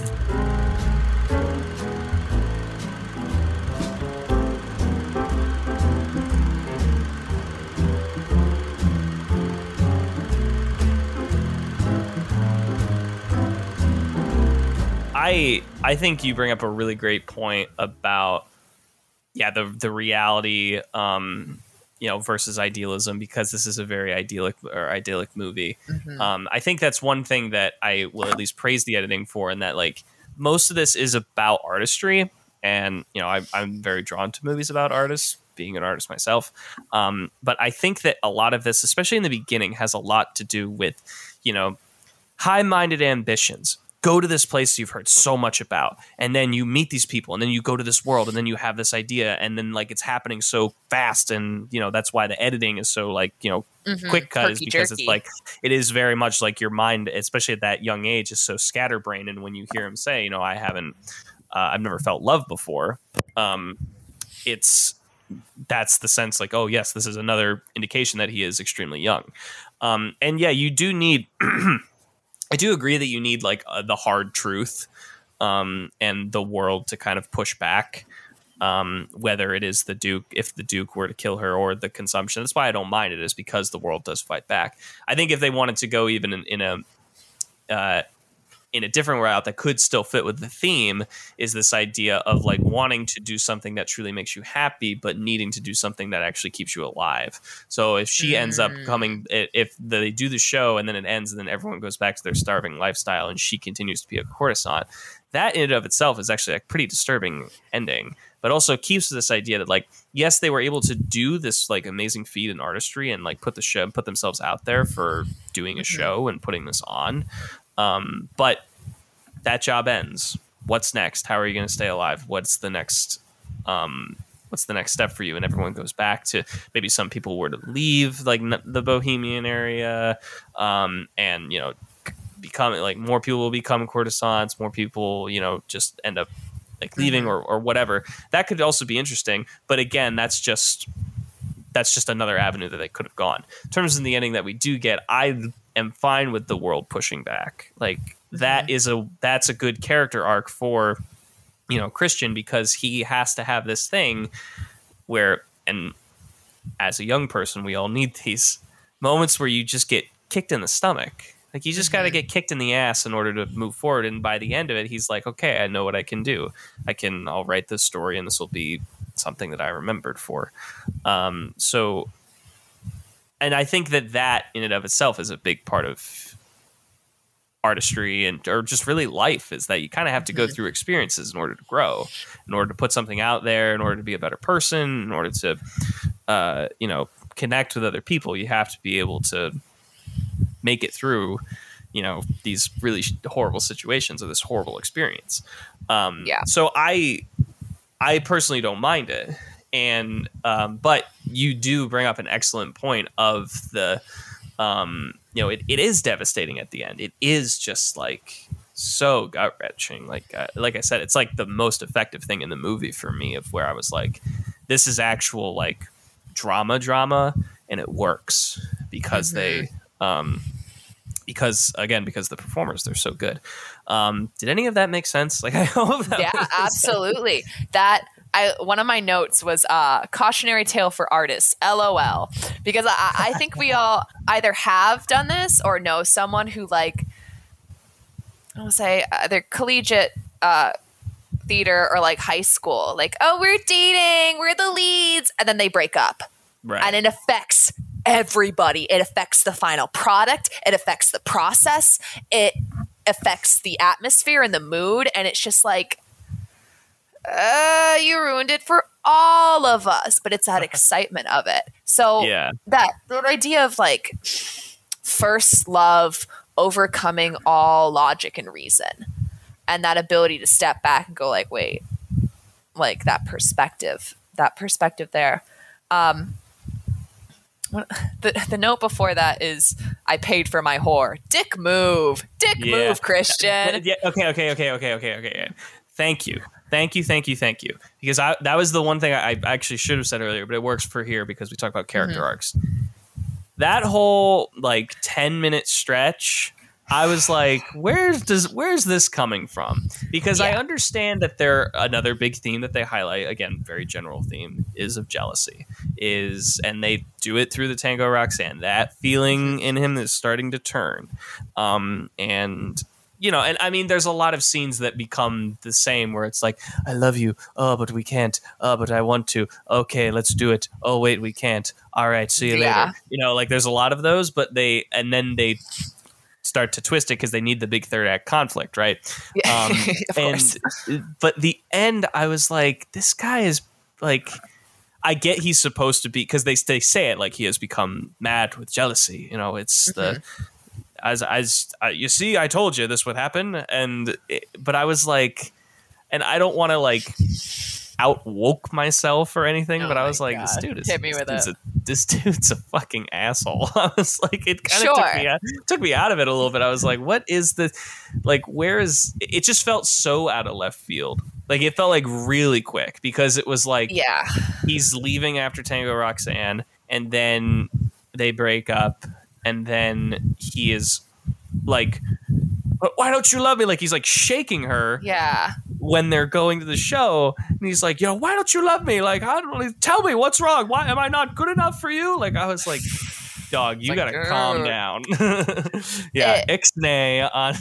yeah. And the fact that, you know, he does it on stage and throws the money at her. I don't know if it's, you know, and he's talking to the Duke, and maybe in his mind he's humiliating the Duke, but he's really humiliating her and Yes. himself because it's Yes. like jarring. Mhm. Um, so I, I guess, you know, that emotional immaturity of feeling love and like, how can someone who loves me this much hurt me without having that perspective of like, you need to. Sometimes it's for the best. Sometimes there are things that you just don't know.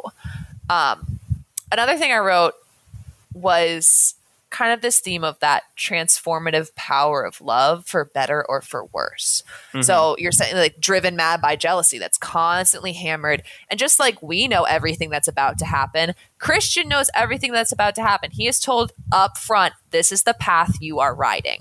Just like we as the audience know, this is the path we're riding for the next hour and 30, however long.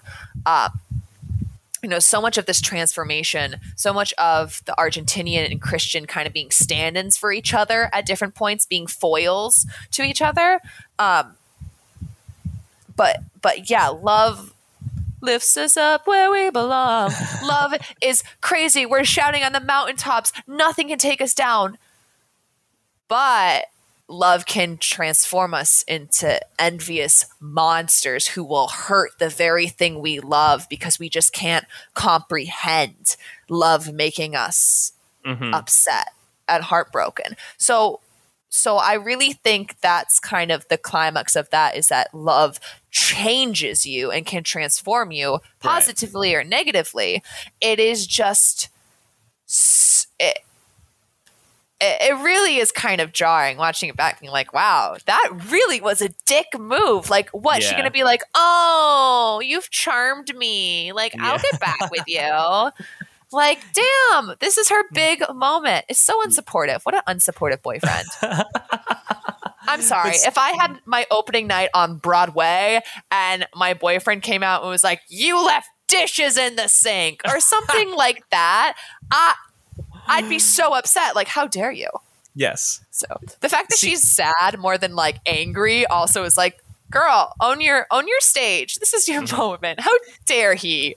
Yeah, and again, Oh. like them singing "Come What May" is, is very beautiful, but again, it, it was such a quick turnaround, and then it feels like, oh, okay, we're good now. And I, I think it would have been different. Again, I hate playing the what if game, but this is just something that came to my head. It would have been different if, because this is also a movie. I think this is how it would have played if it plays this way on stage. I think that makes sense that it's in front of the whole cast because that's kind of like how Mhm. it works or whatever. But if it's in Yeah. a movie, I think if they had a scene right after they break up or something. Like they're breaking up, there's this all this emotion, and then there's like another scene or something where he, him, the Duke, and um, Satine are in the same room, and he just says to him, you know, as a poignant like, "I paid for my whore," as like a fuck you to the Duke, which is what that scene is meant to be. That's what we're supposed to take away from. We're supposed to be like, hey, yeah, fuck you, Duke. You're an asshole. like if it was just the three of them in a room doing that, I would have probably felt different. Where it would have been like it would have read off as like, okay, he's becoming immature because of love, and also again because Mhm. he's really young, but he's sticking it to the Duke. But like that ending is humiliating. Like that is you you, you don't bounce back from that. Like that that's a Yeah. tough beat. Sat- Satine really, that ending couple of mil- moments of her life, she really lives enough life for like anybody. Like it is beat after beat, emotion after emotion, like turn after turn. And it's like, I'd probably collapse too, not of tuberculosis, but like sheer emotional exhaustion of being whipped around. It, yeah, it's just so humiliating for her. Yeah, and again, so good. they they like save it with like her death scene is again very effective, and McGregor, you believe that he is very much in love with her, and Mhm. having that loss is again, I, I do think it's effective. It's just that five minutes before it happens where I'm just like, whoa. All right, this went from like one to eleven really quick. Yeah. It's just then so like so yeah so i don't know and uh, again i'm still able to get in with the ending like i can still go along with it but I, and i also didn't want to be like am i missing something like i'm glad i'm not i'm glad i'm not alone where i was like wow all right fuck you dude like let's wow. All right. Yeah. um do you uh, do you have any other like final takeaways or should we get to the the big brooding question Final takeaways. God, I could just talk about Moulin Rouge for for hours. I didn't even. I wrote so many little notes about the lighting that I never Mhm. realized. Like we're talking about Tango Roxanne and the ending. Um, oh yeah. So here's a little tie-in just for like the the lights and then the ending that I noticed is that you have that blue and the red theme. Both Christian and Satine are introduced in blue. Mhm. Um, Satine throughout, as she is, you know, her former quote unquote self, she's in red. Moulin Rouge is red. It's you know, creatures of the underworld, sin versus blue, kind of that innocence, but also sadness. And it, it's used back and forth. Tango Roxanne, you know, she's in the blue light, he's in the red light now. Um, but that final scene between them when she's dying, they're in natural lighting. Mhm. There is no extraneous lighting, anything. It's just her dying in his arms in the plain light, and people are watching. So Yeah. I, I think that moment is just so beautiful. And it just really kind of uh, showcases, I think, what I just love so much about this movie is that every single element feels well, like thought through. And you know, better or for worse, they made a choice, and I I will always appreciate a performance with choices versus something that's just kind of safe and boring. Um, yeah. I just think it's such a smart movie. Uh, and there are just so many, a lot of thematic choices are backed up by production choices and vice versa. So that's probably like my main analytical and critical takeaways that, you know, it, it's certainly not for everybody. And I can totally see why certain people are turned off by it. But I think there is a subset of people where it is just like clicks and Yeah. it's like the light bulb in the head like this is art and i'm Yeah. one of them it's art i think it's just art you know Yeah. Capital A art. oh Um, yeah, I, I think, and I again, I'm not. I I don't. I wouldn't say I love this movie. I do think it's good. I did enjoy it. Um, I would definitely watch it again. Maybe, um, you know, I maybe I'll enjoy it more the second time. Uh, and I, I think, I, I think just the big thing is that it is so much. you know, it does. It does remind me a lot of the quintessential over the top annoying theater kid you know like Sure. everyone we all know that person we're thinking of five people that are that example right now um, five eye rolls in a row like yes. absolutely like all right i get it you know but you know there is a lot of like you said there's a lot of choices made there's a lot of um everyone's committed and i really love when you see that when some when just all the actors are just locked in and they believe what they're doing and like and, and they may know going into it like okay this is probably not going to be for everybody. I'm sure baz luhrmann when he goes into any project he's like okay it's probably not going to be for everybody but i don't give a shit. This is what i want to see. And i have to admire that um because it is it's ballsy you know to to do something like that. And yeah it's a there are some fresh air. Yeah and there are things that haven't aged well in terms of the visuals and you know some of the editing just doesn't work for me. Most of the problems i have with it are technical things Um, okay. and and again the story i don't really think is meant to be so get invested to where it's like oh no they broke up oh my god are they gonna get back together? It's like no dickhead they said that in the beginning like it's gonna just yeah. just, just wait all right? It, i think it's just mainly about the performers and just letting them you know bring whatever they have into this and then and then some. Uh, and i love seeing that. I, I love giving performers the space to just to just cook you know and they all really deliver.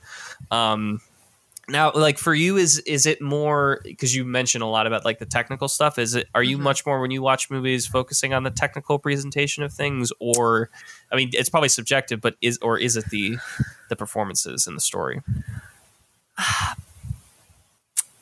I wouldn't say I focus on the technical right away. Usually it's performances and, and the plot and the story and devices it uses. Um, but I will say that if something is wrong or something doesn't feel right technically, I'm going to hone in on it. Like if you have characters who are in a post apocalyptic world, like Bird Box, you want to tell me Sandra Bullock has perfect eye makeup? having to wear a blindfold and like you know being on the brink of death constantly stuff like that where it's like fucking you know something's happening and your clothes are like perfect and they're not dirty or like content it just uh I think I'm very sensitive to when things just are like, whoa, whoa, whoa, whoa, whoa, whoa. This takes me out of it. Whereas Mhm. I won't really notice it if it adds and it's doing its job. If it's doing its job and submersing me in the world and convincing me of this world, I don't really focus on it because it's it's working. But if it's not working, I'll be like, ooh, this takes me immediately out of what you are trying to convince me of.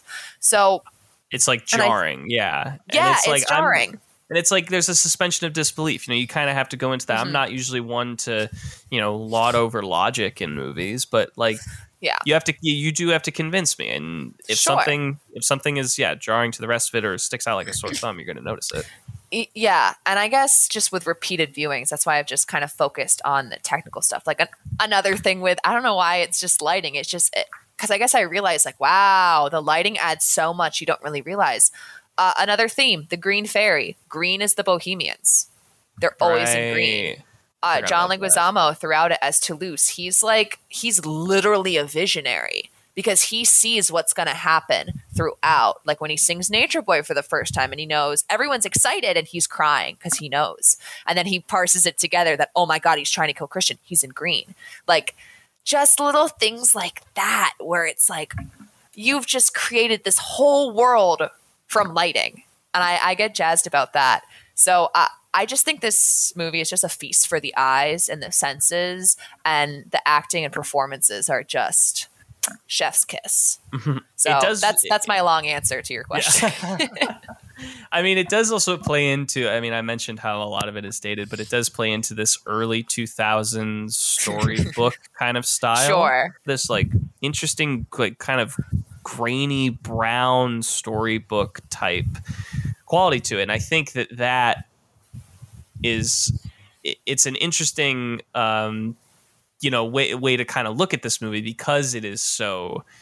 The characters are all playing you know off of each other within the realm of the story that they know is going to happen um, and it, it's just it's kind of fascinating to see that set in a musical. You don't really it's not really you don't really see that all that often. Yeah. um, so i do tip my hat to the chances taken and the um, you know and the commitment. And obviously like i said i love stories about artists. I find them to be very relatable um, and I, I, I am, I am excited to to see this again. I, I hope that the next time I do watch it, it is in a group. I do think that that would be way more. It would fun. add to it. It would definitely add. To, yeah, it would add to the experience.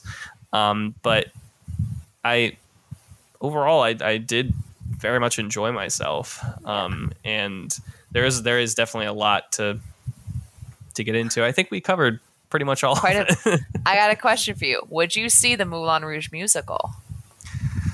Uh, I'm not like rush- actively get tickets and see it? No. No. I'm not rushing to see it. If I had the opportunity to, like, eh, I would see if like a tra Okay, so there's a theater in Binghamton that does like Broadway in Binghamton, like a lot of the national Ooh. tour stuff, and they get like some pretty some pretty good ones. So if like that was the case, I would consider it. I'm Yeah. definitely not rushing to see it on Broadway though. I It- I Yeah. it I- just doesn't it doesn't seem like it works like it just doesn't sound like it makes sense like it, it's just a, it, again it's another one where also the movie like i don't know why do this because the movie is like why bring this back after 20 years like i, I don't i don't understand i don't, just don't really understand that choice Exactly. And uh, I, I think Moulin Rouge is like the OG jukebox, and I, I guess I understand wanting to put it on on the stage, and you know I was excited for that. But yeah, twenty years later, so and that's that's the thing. Twenty years later, they can't really do the same songs and stuff. So like Elephant Love medley, the Sparkling Diamond, it was all changed. And mm-hmm. because you know Moulin Rouge 2001 was a jukebox of everything that came before it, Moulin Rouge on Broadway now is a jukebox of things from there onward. So you have like Beyonce in there. You have all these different songs. So it's like it's a di- oh my god, you got to Oh, listen. One of the songs it's like they don't they don't really do the same songs. Like the Bohemians have a, a mashup of Royals and Tonight, like Tonight We Are Young, whatever that is. And it's just so like, it feels like, hey, you remember these songs from the radio? we're doing them right now. Are you listening? It's so, it feels pandry, but I also understand why they made it jukebox of current hits because that's what Moulin Rouge was in its original distilled incarnation. So I, I commend them for wanting to kind of take that ideal of taking things up until now, we're throwing them together, we're reinventing them in this original package. I understand and I honestly respect artistically wanting to create something that's not a carbon copy because you really can't with Moulin Rouge. Um, I, I appreciate them taking that, but like, I don't want to hear "Raise Your Glass" from Pink on Broadway. I want to Yeah. hear like stuff that I, you know, I don't want to turn on like the pops radio. You know, I, it it for me is just it's not as successful as as a jukebox concept as its original source material because Moulin Rouge was truly nothing was like it really mm-hmm. beforehand. It's, it just sounds so hokey though because it's like yes. I just I just don't like that because that to me it just sounds like we're slapping the name Moulin Rouge on there and Mhm. we're because like okay if you're a big fan if you're a diehard fan and you don't know that and you're going into being like oh I wonder how they're gonna do like you know the the elephant medley or how they're gonna do you know just this song and if it's not in there then it, just it's feels so different. it's so like- different like I, and i don't know and I, I haven't seen it i can't judge it i haven't really listened to it so i don't have i have a very very narrow view of what the show actually Mhm. is but that that just knowing that that makes me want to see Yeah. it even less it it does some successful things. Like, okay, I don't like that Christian is the one that sings Roxanne, and it's not in a tango like really arrangement. But they do give. I think it's Ricky Rojas is is the actor that plays the Argentinian. Um, I don't think he's named, so the narcoleptic Argentinian. Uh, he sings. I think it's called Backstage Romance, and it's uh, Lady Gaga's Bad Romance. With there's like a little bit of Britney Spears' is Toxic in it. I think it works. It's actually kind of like sexy and cool. But why did we give him that as a consolation prize for not having the tango? It just feels like yeah here throwing top hits at you and seeing what sticks. So I- it's weird because all of those songs all of those songs are fairly recent and all of these songs like were still obviously very popular but they were hits from the 80s and the 70s in the Mhm. movie i mean and then Yeah. adding these i don't it just sounds too pandering like i It- i don't know. I don't know. It's yeah it, it it very much is like wants you to recognize every single thing we're throwing in there as opposed to like oh dad's gonna know this song. Mom culturally knows this one. Uh little johnny sue johnny and sue they know this hot you know this hot song from the radio. Smells like teen spirit. What in tarnation uh, versus like having it all be like like I don't know why like my generic nuclear God. family is these- very who are these southern. characters I got dad. Dad who loves trucks, beers, and 80s rock bands. You got the mom who desperately wants to escape into the world of ABBA and Mamma Mia um, and have three lovers of her own, but is too afraid to do it. Then you got Johnny Sue and Susie John, um, which they are just shithead kids that listen to pop radio and like Nirvana. And are think that's- different, mom. Sounds like there's a lot of the therapy meetings family. in this family. Yeah. Is this like a projection of no, no, it can't be. It can't be. uh, Tarnation. So that's uh, well, Oh my on that note, thank you so much, Evelyn, for coming of on. Of course. How fun. I love talking people's ear off about Moulin Rouge. Just so many so many opinions and hot takes, and I'm so glad you brought them too.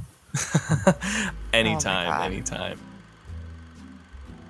That does it for this episode of Frankly I Love Movies. A huge thanks to Evelyn Oliver for coming on. If you want more Frankly I Love Movies content, please go check out our social media pages. On Facebook, we are Frankly I Love Movies. On Twitter, we are at Frankly Podcast. And Frankly I Love Movies now on Instagram. And if you'd like more recent movie reviews from me, go check out my Letterboxd page, Big Walls 21. Frankly I Love Movies is part of the Orion Valley Productions podcast network, where you can listen to other shows such as Ravnica Avengers, our Real Play D&D podcast, and Tea Time with Titans, our Attack on Titan recap podcast. New episodes of that are out every single Wednesday. And finally, tune in in two weeks when our lovely boom operator and all around light of our lives, Seth Magliola, joins us to break the seal and talk about our very first Studio Ghibli film, Princess Mononoke. Until then, I'm Josh Wahl, and frankly, I love movies.